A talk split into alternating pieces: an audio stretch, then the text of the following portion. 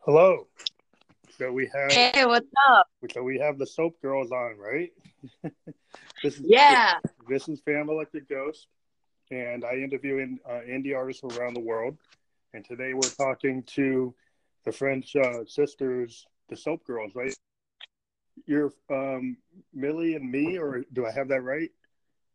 Yeah, you do. Okay. Actually, we're born in France and we grew up in Cape Town, South Africa. So we have, um, how could you say, like mixed Background. way of saying the name. You can either call us Millie and Mimi or Camille and Noemi, Oh, depending on what language you speak. okay.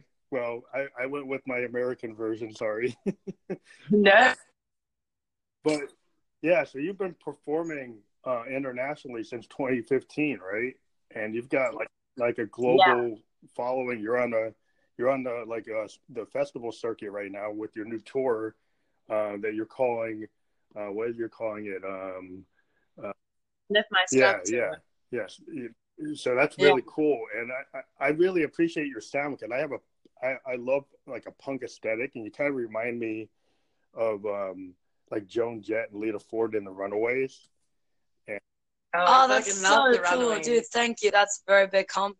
We fucking look up to those women so much. Yeah, Thank you're you. you're channeling their vibe like a modern version, you know, and and that's really cool because I I love punk music like Husker Du and the Replacements and you know go back to the Sex Pistols and Siouxsie and the Banshee. I, I just have a love for that kind of music, and you guys are you know, in this world where there's a lot of EDM. Not that I put it down, and I'm an electronic music musician myself, but I I, I like it when people actually you know strap on a guitar and really get into it, and you guys are really you know out there. Oh, thank you. so really you, appreciate them. yeah, so I mean, you've been performing. Uh, you performed at the Rebellion Festival, with Camden Rocks. Um, you got the Sniff My Strap um, album, and you're getting ready to put out your new album, Elephant in the Room, right? Yeah, our first album was Calls for Rebellion, um, our first independent album, and then we've got um, Society's Rejects, and then the third album is Elephants in the Room. We're about to release that. Yeah, I like that. Like that song you have um, that kind of name checks uh, Johnny Rotten. Oh yeah, that's actually about a serial killer in South Africa. We fucking love John Lydon, Yeah. but that one, yeah, yeah, that's yeah. about You a serial. kind of flipped it. Yeah, you flipped it. It's not exactly about him. No, but we do. We we really dig him. We think he's an intelligent man. That's cool. So I mean, your sound is really dynamic. I really and your, in your stage show, like I'm very impressed with what you're doing because like a lot of people, their stagecraft, you know, they don't like. It seems like like you guys are looking up to the ideas like you know the Bowie, Freddie Mercury, and then you know people like like the Runaways, but having a stagecraft that you got, you know, that your your look and the feel of what you do, that you're bringing like a real show, you know, from what Yeah, I well, see. thank you. to us So- that's like super it's super important because you can't just i mean obviously music is very important too but you need like to take people somewhere else do you know what i mean Yeah, you can't Yeah, you can't just assume that just because you're playing an instrument, I mean that people are going to be entertained. That's it's great and all, like to have great songs, but you need to make the show, so to speak, and that's what we love doing. Yeah, yeah, you kind of bring in that, that Freddie Mercury Bowie vibe, you know, because you, you're, oh, you're Oh, that's very cool. yeah, yeah. Well, because I'm a I'm a big lover of music, you know. I, I'm a, a producer and you know musician myself, and I've always looked toward you know folks like that. If you go back back in the day with Bowie, you know, he reinvented himself. He kind of self actualized and created Ziggy and became Ziggy. And you guys seem to be channeling this this kind of vibe that is kind of really old school but cool. You know, it's modern too because you're bringing you- you're willing to just put yourselves out there and, and, and be very expressive and that's really cool so Yeah. yeah thank you and i Oh. think i think those people like freddie mercury and and david bowie if you look back they got a lot of shit back then yeah because they were ahead of the time. But even us, you would think in 2019, people are more open minded in a sense, yes. It's So- crazy that we're still having to fight for the right to do what we as artists feel is right for us. It's crazy in this day and age, but it's happening, and But it means you're doing something right, I guess. Yeah. and we're really happy to inspire other people to carry on regardless of the shit that they get for it. Yeah, I would think in, in America you might have some trouble with some venues with the way you do your show because you're out there, you know, and you're being really honest and you're you're presenting yourselves as some people in our in my country are kind of like uh, stuck up and prudish, and, and they might not like what you're doing. I would think like in LA and New York, you wouldn't have trouble, but you get out to the Midwest, you get out to certain places, they might not like it, but who cares?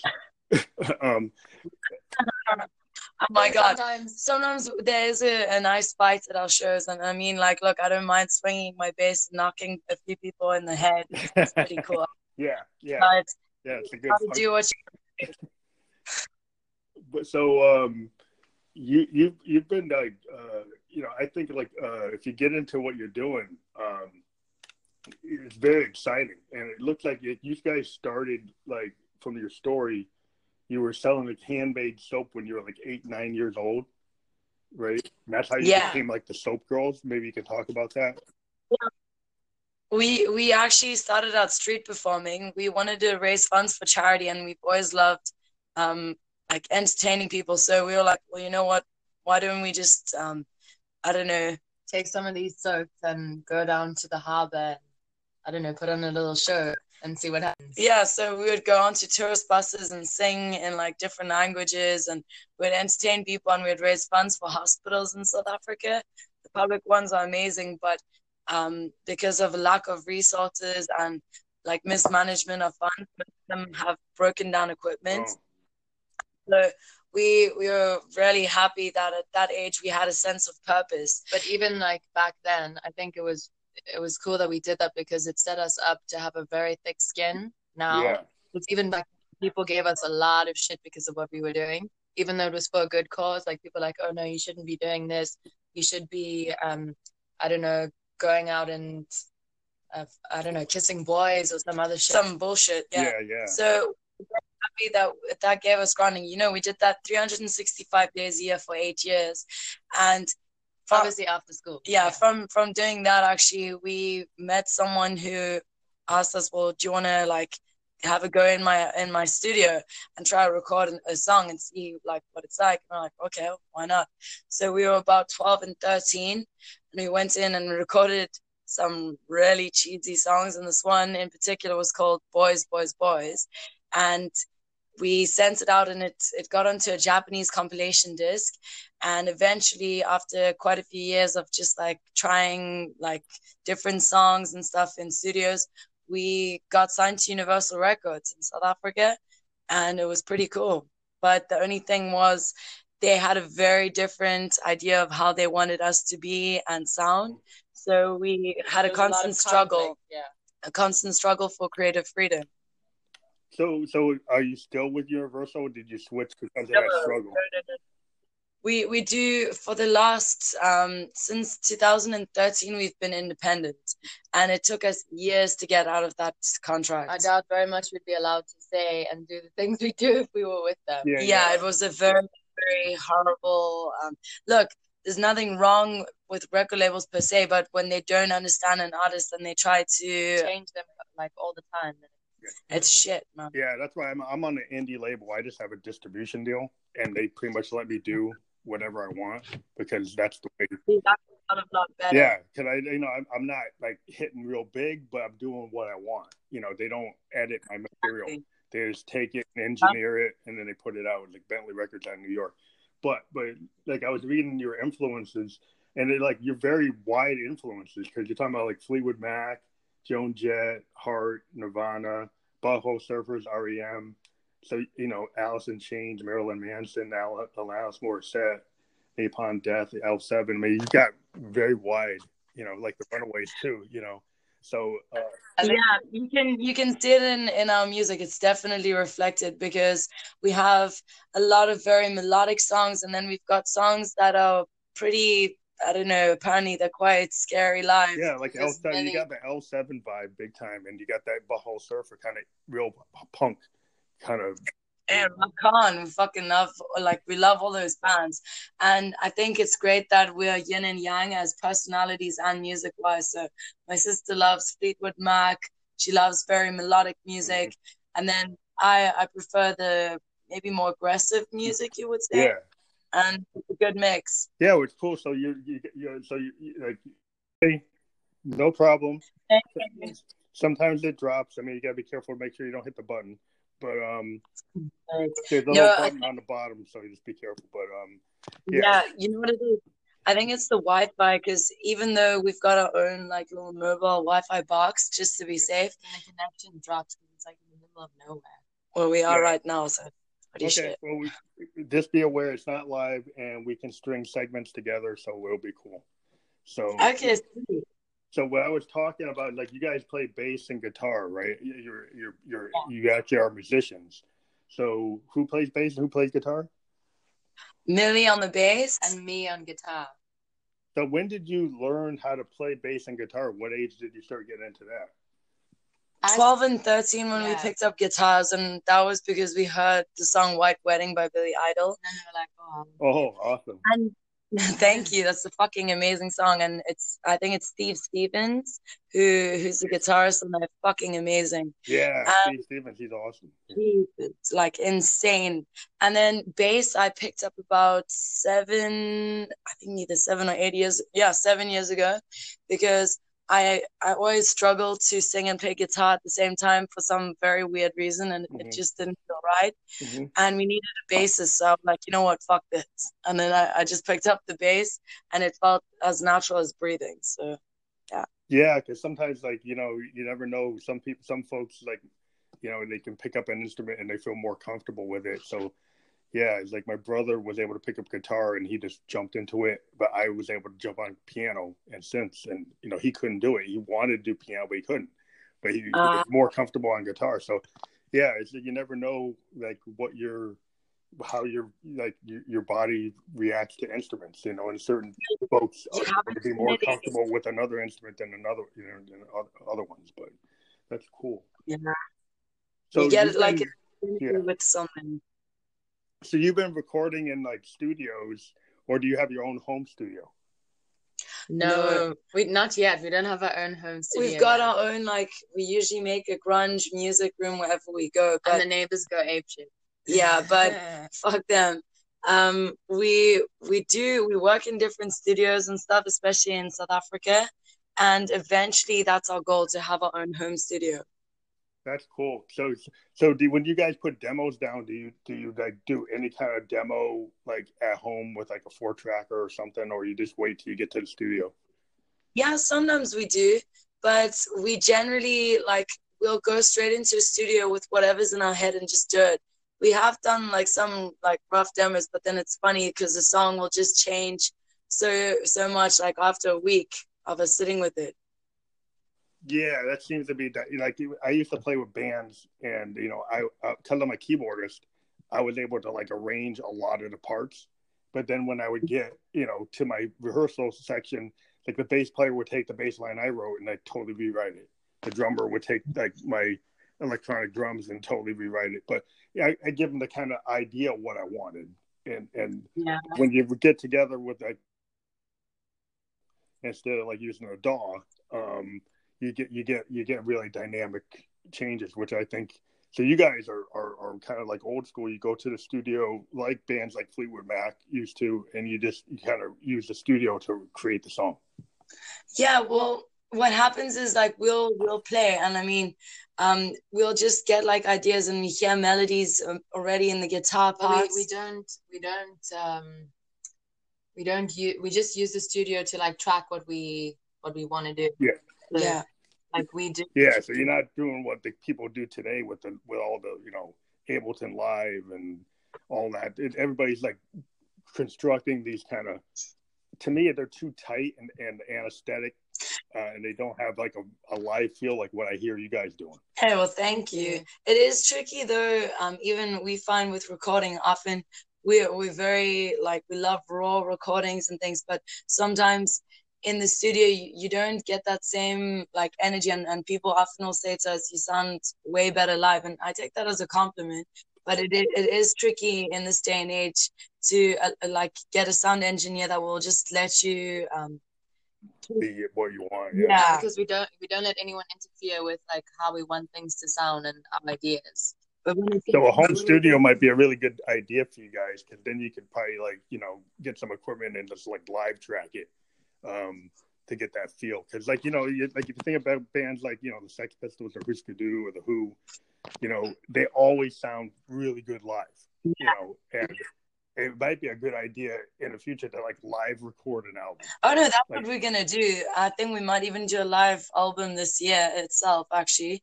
Um, because I don't know, there's something about the energy on stage, and I mean, when you're all playing together, that like we're a three piece band, and you have such a synergy, and it's it's tangible. You can feel it through like any recording, but in the studio, sometimes because we're not all playing together at the same time. Like my sister and I are together, but the drummer only adds someone like way later. It's it's different. Yeah, that's always the problem with a studio recording. Is you know the recording engineers always you know they try to fix things that maybe they shouldn't fix. I know we're in that. We're like, no, no, no, no, no, no, no, fuck you, man. Like when it gets like, sometimes it's not, it's maybe too clean for what we wanted, but um, in the yeah. studio we we just we produce everything ourselves. It's it's just whatever idea we've got enough, it's it's there. Yeah, because if you think about like a band like Husker Du when they were on the label called SST, you know, they're they're they're they're like you know those albums like you know like had a feel that was really raw because when they were recorded, they kind of pretty much live recorded the yeah. whole band playing at the same time. And then when they went to Warner Brothers, they had the Warner Brothers guys that tried to clean it up. Uh, and and then you know the the Warner Brothers Husker Du albums don't they sound like you know radio quality, so so called radio quality, but they don't have as much of the punk aesthetic well, that, that the early records had. There's something amazing about it. It's the same with Photoshop it's an amazing tool i mean when you need it. But when you when you take a face or you take people and, and they become so unrecognizable it's and they lose their character. It's insane and it's the same with music i guess when it's too polished. Yeah yeah that's why a lot of people are, are trying to get you know back to analog tape and using like you know like analog recording equipment rather than digital. Because that's i mean i use moogs i use analog synths you know and a lot of people plugins. I'm an electronic guy, but I like using like Prophets and you know analog synths have a character that's kind of like a punk aesthetic. They're not like digital synths don't have that. Yeah. And so if you're, when you're playing like kind of music I'm playing, I like to use the analog because it has that raw, powerful sound that you know, it's not a guitar, but a Moog can be very expressive compared to like a digital synth. No, and, and if you record it, it's better to record it onto tape than to record it digitally because it, you lose a lot of the character. Yeah. Uh, so I think the same thing with like raw guitar playing, like heavy, like blue, blue. sorry, blues or rock or what you're doing with this kind of punk riot girl aesthetic. I think that that is uh like a really cool way to do it. So like if you build a home studio, I would recommend like try to go with with tape. no, we definitely would. Like we we love experimenting with music and sound and things. So no, that's something we definitely want to do. And I think that's why we love the 90s so much, late 80s and 90s. Something like that lo-fi recording. Yeah. Yeah, like college radio, like indie radio. Yeah. Like I was was all over listening to like the replacements and Husker Du and like a lot of these bands, you know, like Public Limit, Image Limited, you know, all like what Johnny Lydon did after the Sex Pistols. There was a lot of cool stuff, you know, the Clash, you know, I mean, Big Audio Dynamite. There was a lot of cool stuff that was being done, and it was raw. And you know, you know, the Clash weren't as raw as they might appear to be. They were actually a little bit more produced, but they still had that punk aesthetic that, sure. that a lot of bands today don't have.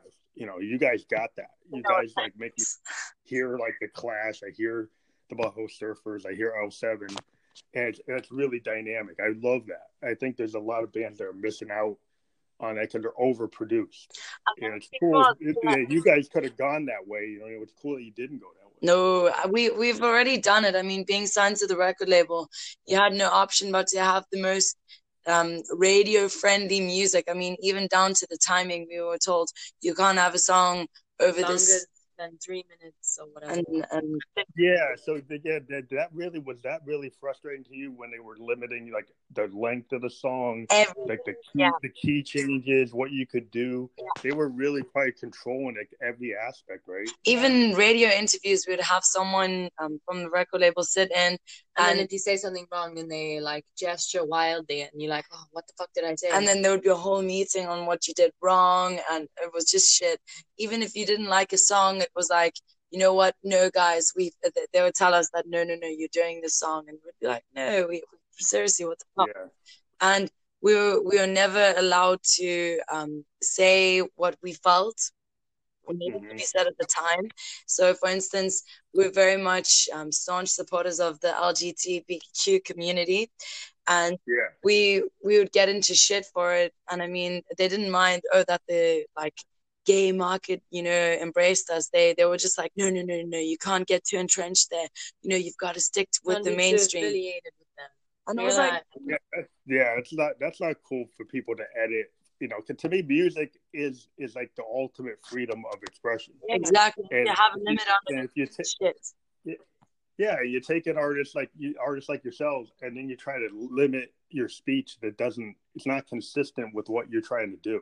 You know? Exactly. Nah, and it, it was shit. I mean, we were we were much young at the time, and it, it was a constant struggle. We couldn't um, do like shows that we wanted to do. We it all had to go through the record label, and to a lot of people, being signed is the like biggest thing that you can do as a musician. But it's not and I actually. also like to mess with people's heads. I think, especially when you're young. Well, you see, like a lot of bands, they kind of go full circle. You get bands like Pearl Jam, Radiohead, they all went indie. Like Wilco, they all went indie. They were all on labels. They all started to go indie because they want that freedom to do what they want to do. exactly. And and if you know, even the big guys are are saying like, I don't want to be controlled like that anymore. You know, Shit. yeah, that they want to control. You know, there's a lot of bands now that they they even go out and they produce their CDs separately from the label. Mm, They'll Not go and you know create packages for vinyl and add posters and stuff that the label doesn't do. They go and create special packages like out, out you know with their own many companies, you know, and distribute outside the normal distribution just because they want the quality of the product to be better than what the label does. it. I mean, even you know, like your fans and people that listen to music, they they know integrity and they can feel it. So it it's nice, you know, like if your music's on the radio and you're you're playing like I don't know, big like TV shows and and things like that. Look, that's that's great and all, but at the end of the day, if you have to answer this question and and you can't, when they ask you, so um, like you know, what does your music mean to you? Like how how does it make you feel and, and you actually feel nothing for it that that's a shit feeling and we had that yeah. we'll never do that again Yeah, it's cool. So you're totally in control of your destiny. You're doing what you want. You're not being edited. Uh, you know, your shows show that you have total freedom. Uh, the way you present yourselves is like a total freedom. Kind of, you know, it's very uh, inspiring because you know I, I I I do something that's a little different than a lot of a lot of artists. Like I I create a female persona that's like, like Josephine Electric, the lead singer of my band, is me. oh that's And so I actually- cool and I actually create her through vocoders. So I use my synthesizers to create a character because I didn't feel comfortable with my own voice. okay So I I went and I found I was experimenting with vocoders and I found like I if I switched to a soprano mode, my voice turned into this character that I call Josephine Electric, and then I created a whole mythology about her. And you know, in, uh, some labels when I was originally doing it, they were like, "Oh, we don't like." They only like my other character, the Ghost, which is kind of a deep phantom sound. It's like my voice pitch deeper. And I'm like, well, Josephine is doing 90% of my songs. Or, or, or, you know, she, she, she's the voice I have on most of my music. And I finally found somebody that supported what I was doing, but they were, oh, you know, what are you trying to do? You're trying to do transgender, trying to do this, trying to do that. They didn't like it. Um, but you know, you got to be free to do what you want to do, and it's cool when you get people that actually support what you're doing. So I can fully understand what you what you went through. do you know even um, the way that we dress we get a lot of shit for it i mean we often perform in body paint and we wear as little as we can get away with but the crazy thing was when we were signed to the record label and we were underage they would put us into magazines like fhm they even yeah. And i say threatened because it's not a treat for us they even told us that they would be putting us into playboy and we, we hmm. went insane we, we hated that i mean the, the reason why we perform and do what we do is because nudity or skin is something so natural, but society has tried to taint it in order to profit from it. And the the only way that they make money off skin is by keeping it a taboo. Now, there's nothing wrong with being sexy, but we, we had a big issue with the fact that the record label didn't mind us in um, men's magazines or with an overtly sexual image as underage um, like females. Yet when you as a woman decide to dress how you want it's a big problem and we hated that. They took so many issues with the way that we wanted to dress yet they were putting us into situations that we didn't want to be in and i hate them. Yeah that's not yeah that's not cool. Because well you know i think it's like you know the record industry probably still male dominated with a lot of dumb ideas um uh and not understanding you know, being an African American, we run into people that you know have a preconceived notion of what an African American artist should do. Uh, and so I would think that the same kind of thing with female artists that they have preconceived notions about what they think should work, and they're not talking to you. You know, they they're talking at you, trying to, you know, and they're not, they're not working with you, trying to like work you. you know, it's actually so true. What you're saying, I I completely feel it. I mean, it's annoying it's like they have an idea of how you should be as a woman and i guess like what you're saying as an african american they they cannot get beyond their own preconceived idea of who you should be because that's the only way that they can see you and that is so shit and that's why it's so important nowadays for artists especially to fight the censorship fight the bullshit because if we don't and we just keep accepting all the censorship happening there will be no freedom again. There will never be freedom. Yeah, well, well, I like to see, you know, the reason I I interview indie artists that are all over the world, you know, because I think they need a platform, and a lot of the big companies they want to push what they want to push, and I I like to push, you know, indie artists that are breaking through and doing something unique. Most of the artists I interview, I've I've found, and they're doing something really impressive to me. You know, as a music fan and and a musician myself, I look at you know bands that really interest me, and it doesn't matter what the genre is. I've interviewed country music, EDM, punk rockers, heavy metal guys, anybody that's cool. It, it, whatever, whatever the genre you're in, if you're doing something really unique or cool, that's what I want to push.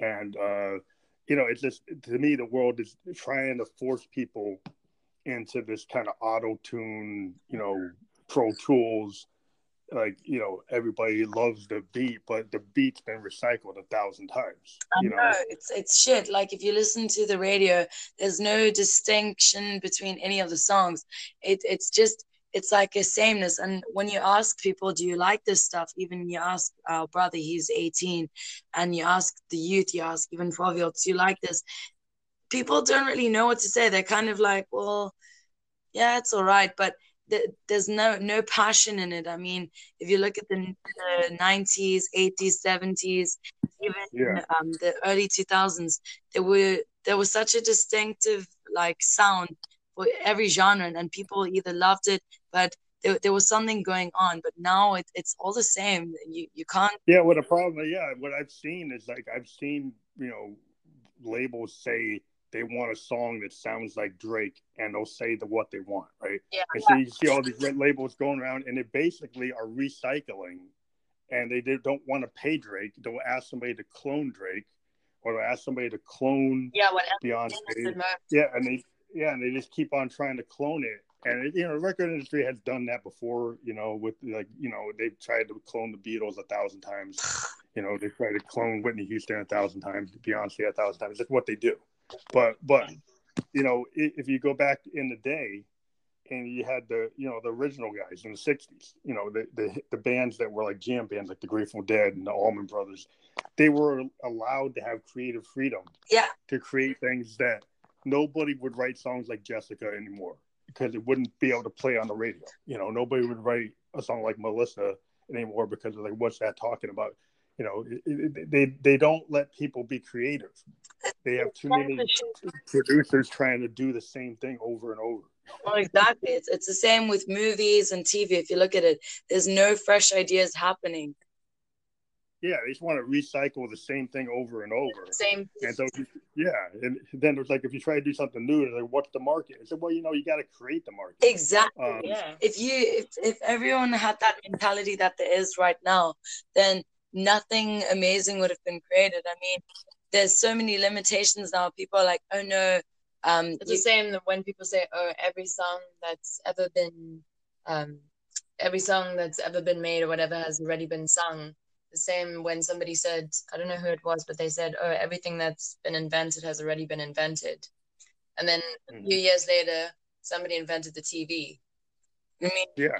like I don't know, people people are crazy. They they'll put so many limitations onto artists, but if they if they had been this way that they are now to artists like Queen or Madonna, we wouldn't have the music we have nowadays. It's it's crazy.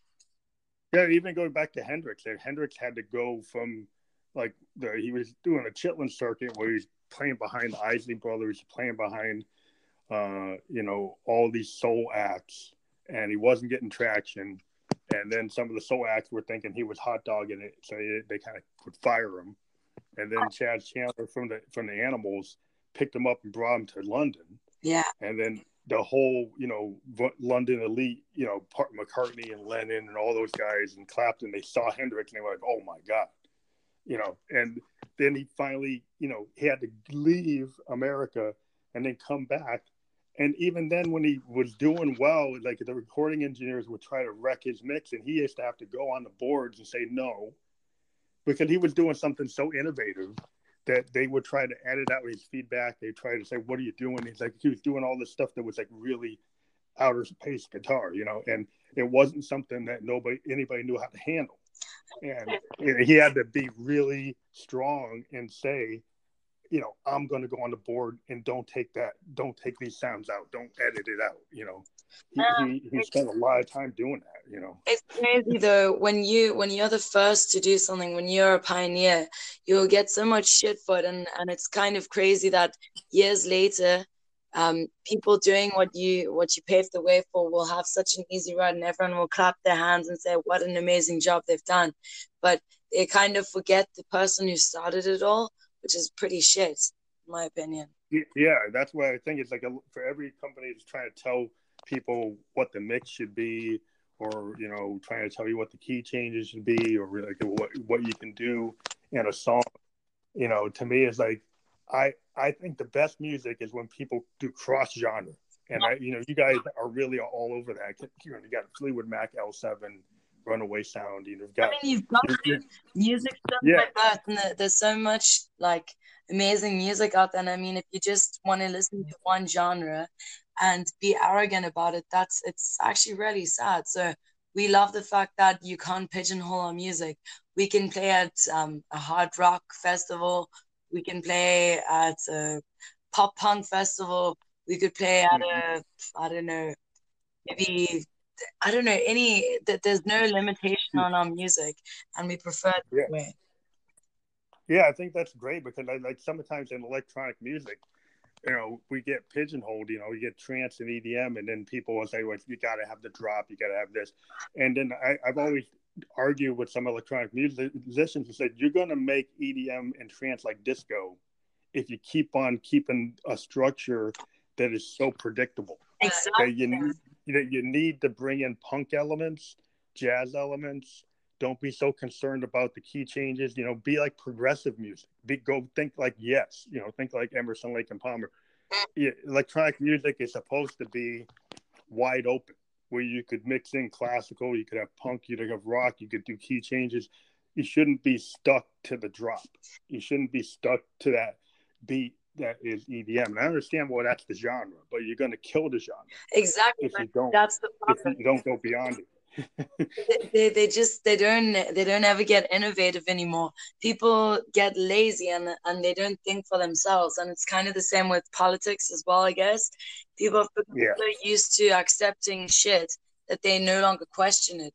And it's the same with oh yeah. Years ago like pink floyd i mean they were making music that no one else did or dared to do. And if they had thoughts to themselves, "Oh no, this won't get airplay, or we can't do this," It wouldn't have made it. It wouldn't have made it, and we would have yeah. much less music out there. Yeah, the whole idea, like the, the, the the art rock, you know, progressive rock, they would do songs that are like more than six minutes long, you know, and they do, you know, like rock operas, kind of like Tommy, like Pink Floyd was doing like Tommy Quadrophenia, like rock operas. That's uh, like the wall. Yeah, there's like animals. I mean, animals is like a rock opera. It's very, it's very like it, that album is amazing. I, I just love it because it just it, they, they, tell a story. And, Hotel California also. Yeah, yeah. I mean, because they you know you get bands that do these songs like Bohemian Rhapsody and Hotel California. According to the radio guys, those songs shouldn't shouldn't have worked because they were over three minutes. Yeah, um, you stick to a formula, then all you'll ever get is what you already know and what's already out there, and that's scary because people are so afraid of taking the risk of I don't know maybe rejection. But what they need to understand is so many people like the same music, but there are so many people craving something new, and if you can give people something that they haven't heard before, you've already created a new market, a new genre, a new way of thinking for people which is great. That's why I think like having social media like Instagram and you know in SoundCloud and the Facebook and the YouTube allows a lot of indie musicians because like every musician I've interviewed, I've found them on Instagram or I found them on YouTube, and uh, I, I, didn't find them in the traditional places that you know the record labels like to push people. But you know, it it seems like that's where a lot of the, the real real goings on are happening. Kind of like college radio used to be the, the bed where you'd find like an REM, yeah. where you'd find like a Dü, because it was like a college radio station would play it, and then you're like, wow. And that's where I would listen to like all my music back in the 80s was right off of the college radio. I wouldn't listen to the top 40. I was listening to that to find all the cool bands. And I think that's what's going on today. And then the labels will try to like grab a band off of YouTube or, or grab them off of SoundCloud. Yeah. Or or Instagram. But the fact is, like a lot of a lot of bands are doing really good work in this kind of underground, you know, arena that's out there in social media, and I think that's where all the energy is. You know, well, independent artists have so many more platforms now. I mean, a lot of people think a record label is the end all, but it's not. You can do so much more for yourself. You are very interactive with people out there. You'll find like minded individuals who'll gravitate to what you're doing. And that's the most important thing you can do right now is to get your name out, get out there, connect. And a lot of people are lazy, I guess, and they won't do it. Yeah, that's why I found this podcast and I was on SoundCloud you know, as a SoundCloud electronic artist, and then the company approached me because they saw I had like eighty thousand listens, you know, to, for what I was doing, and then they said, you know, w- would you want to come on and and do a podcast? So initially, I was just talking about my own music. and I said, you know what, I need to interview bands because I love music. Oh, so I just started uh, going anybody that would like like. my approach was I put something on Instagram if an artist would like my my Instagram, then I would approach them and say, "Hey, I got a podcast. Uh, since you like my song, would you want to come on and talk?" And that's been my approach. And I've been able to interview over thirty artists in the last two years. That's uh, cool. and I, I, and I do it because I don't I don't charge people because there are people out there that will say oh, they get you got to pay to get interviewed. And my whole thing is like I love music and I just I do this because I'm a musician and I think other musicians would want to be interviewed. And so I, I come at it from that perspective. And then without even thinking about it, I started getting sponsors. You know, I mean, I wasn't trying to make money, but because I was just doing it because I wanted to do it, now it's starting to actually, you know, work. And I've got over 17,000 listeners uh, cool. on, on, this podcast. And now we're, we're, Anchor is actually part of Spotify. Um, and then we're on like 11 different platforms. So this goes out to like Apple, Google, Radio Public, Stitcher. So this podcast goes out on 11 platforms um, when I publish it. So it gets gets artists a, a way to get their voice and their concepts heard. You know, that's what I like to do. Oh, it's really amazing, and I respect that. I mean, I think the fact that you're an artist yourself helps you to like understand what you would want, so you know exactly how to treat other musicians. I guess. Yeah, that's what I found. Like, and I don't want to get into your social life. I want to talk about your music. I want to talk about where your influences are. And so, like when your new album comes out, what we've been doing is, is we've done a couple of shows, like Kendra Black out of New York. We introduced her album, and we actually talked every single song. We like when she put out her new album, The Fire. We went through every song, and we talked about it. And then uh, with a band called Sex with Roller Coasters out of Philadelphia, they're kind of a punk indie band. We just talked about their latest release and we went song by song. So, like with you guys, when you have your new album ready, yeah. um, we could go song by song, or we could even do another episode where we take one of your other albums and go song by song. But I just wanted to kind of do an introductory episode. I've done like multiple episodes with certain individuals that they have enough, enough stuff to talk about. So, fucking cool. yeah, yeah so if you're into that we could we could arrange that. Yeah definitely. I mean every one of our albums has evolved so much. The first album we did was very raw. We actually we recorded it in two days 16 songs because we had no um we had nothing from when we were in south africa we had nothing to take with on tour. And we were about to head out to england for the first time and mm-hmm. we we needed like something so we did 16 songs in two days. It was fucking crazy how we did it. And then we we flew to England, no idea of anything, and we just we went from there. So that album's very raw.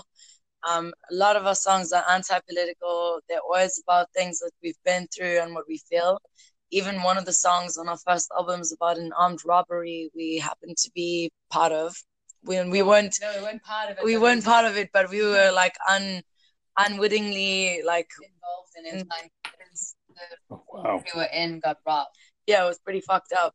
But then we we've got the second album and it's a bit not polished, but it, it's a bit um, we had more time on it, so it's not mm-hmm. as raw.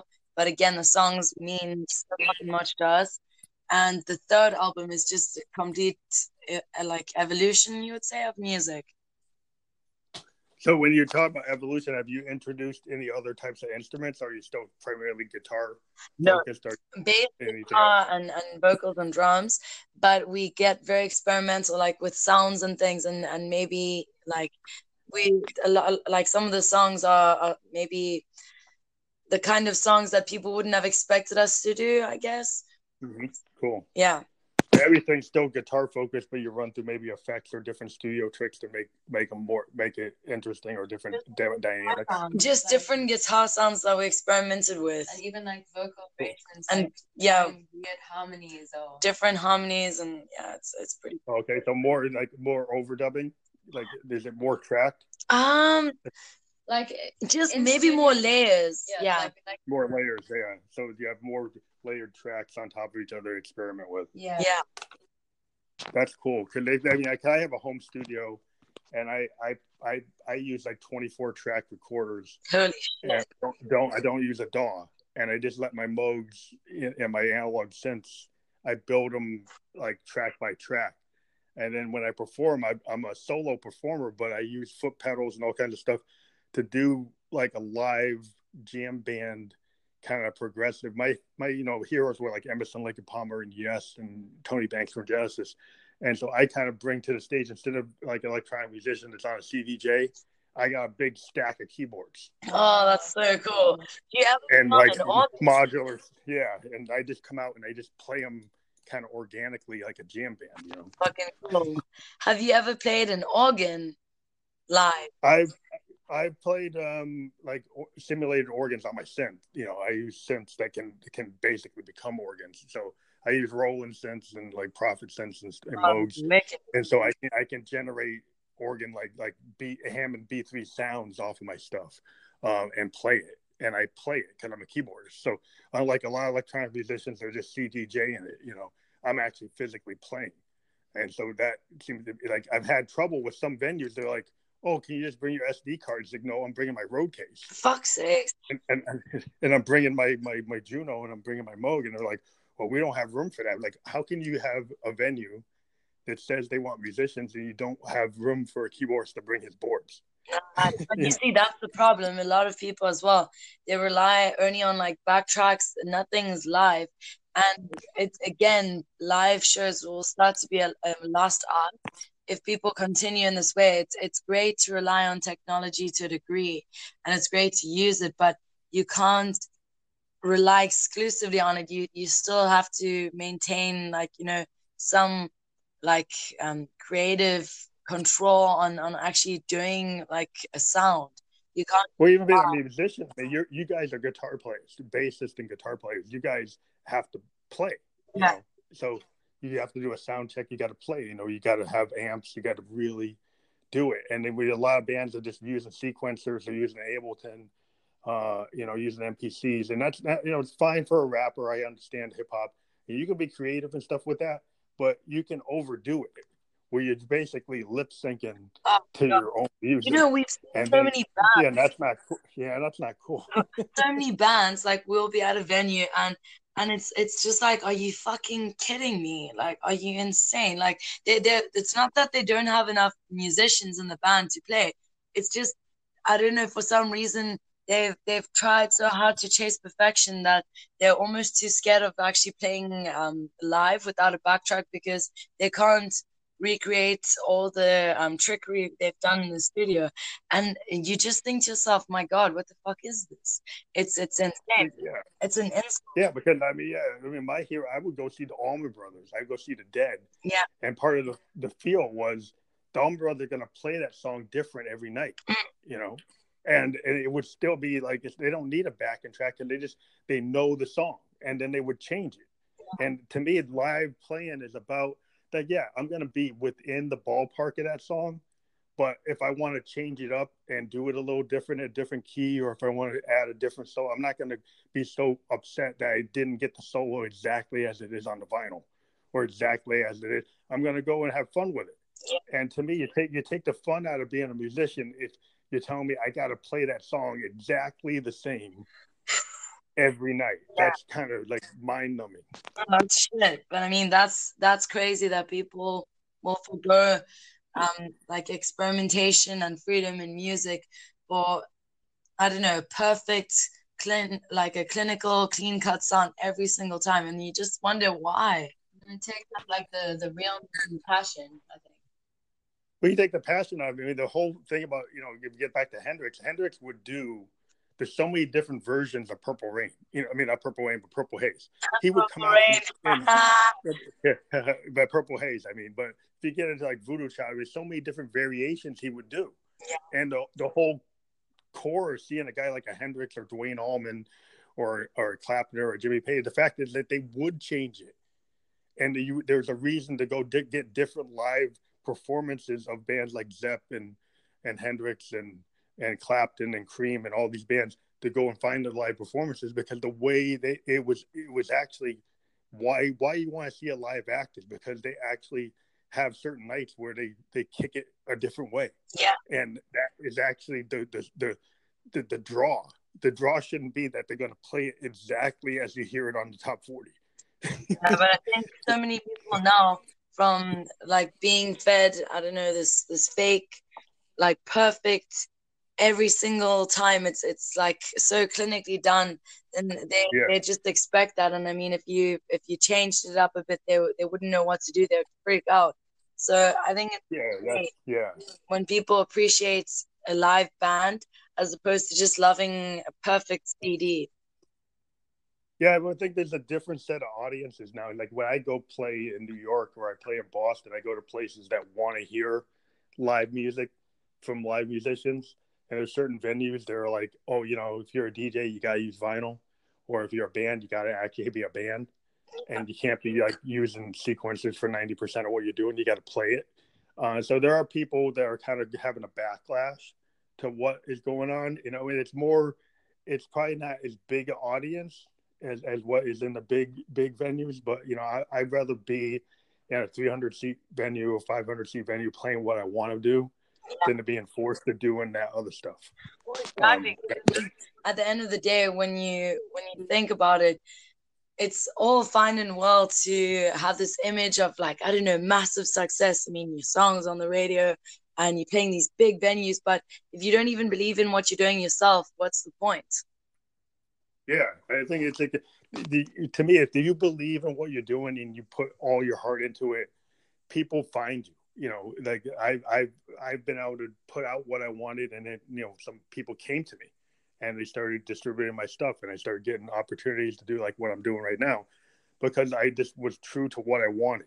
Yeah, and I didn't want to become anybody else. I mean, I was inspired by other people, like you know, like I said, like you know, Tony Banks and Keith Emerson, and uh, you know, all the, the guys from Yes, Rick Rick. Wakeman, yeah, guys who actually played, that that studied, that practiced, that you know, that that can explain to you, you know, what they're doing in their music, you know, and, and, and you want to read their interviews and you want to go look at what they did in the past and kind of like build on it, and that's that's to me is like the whole tradition of music is you want to push yourself no, exactly. You have to live for what you do. And I think so many people they get into it for the wrong reasons and, and they do it's the same with art. If an artist creates art for what they think people want to see, and it's not really art. It's basically just rehashing the same old shit.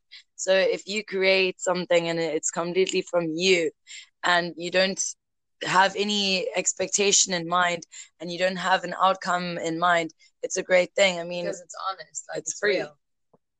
Yeah, I, that's what I believe, and you know that's why I have this this forum to like let people talk about what they want to talk about.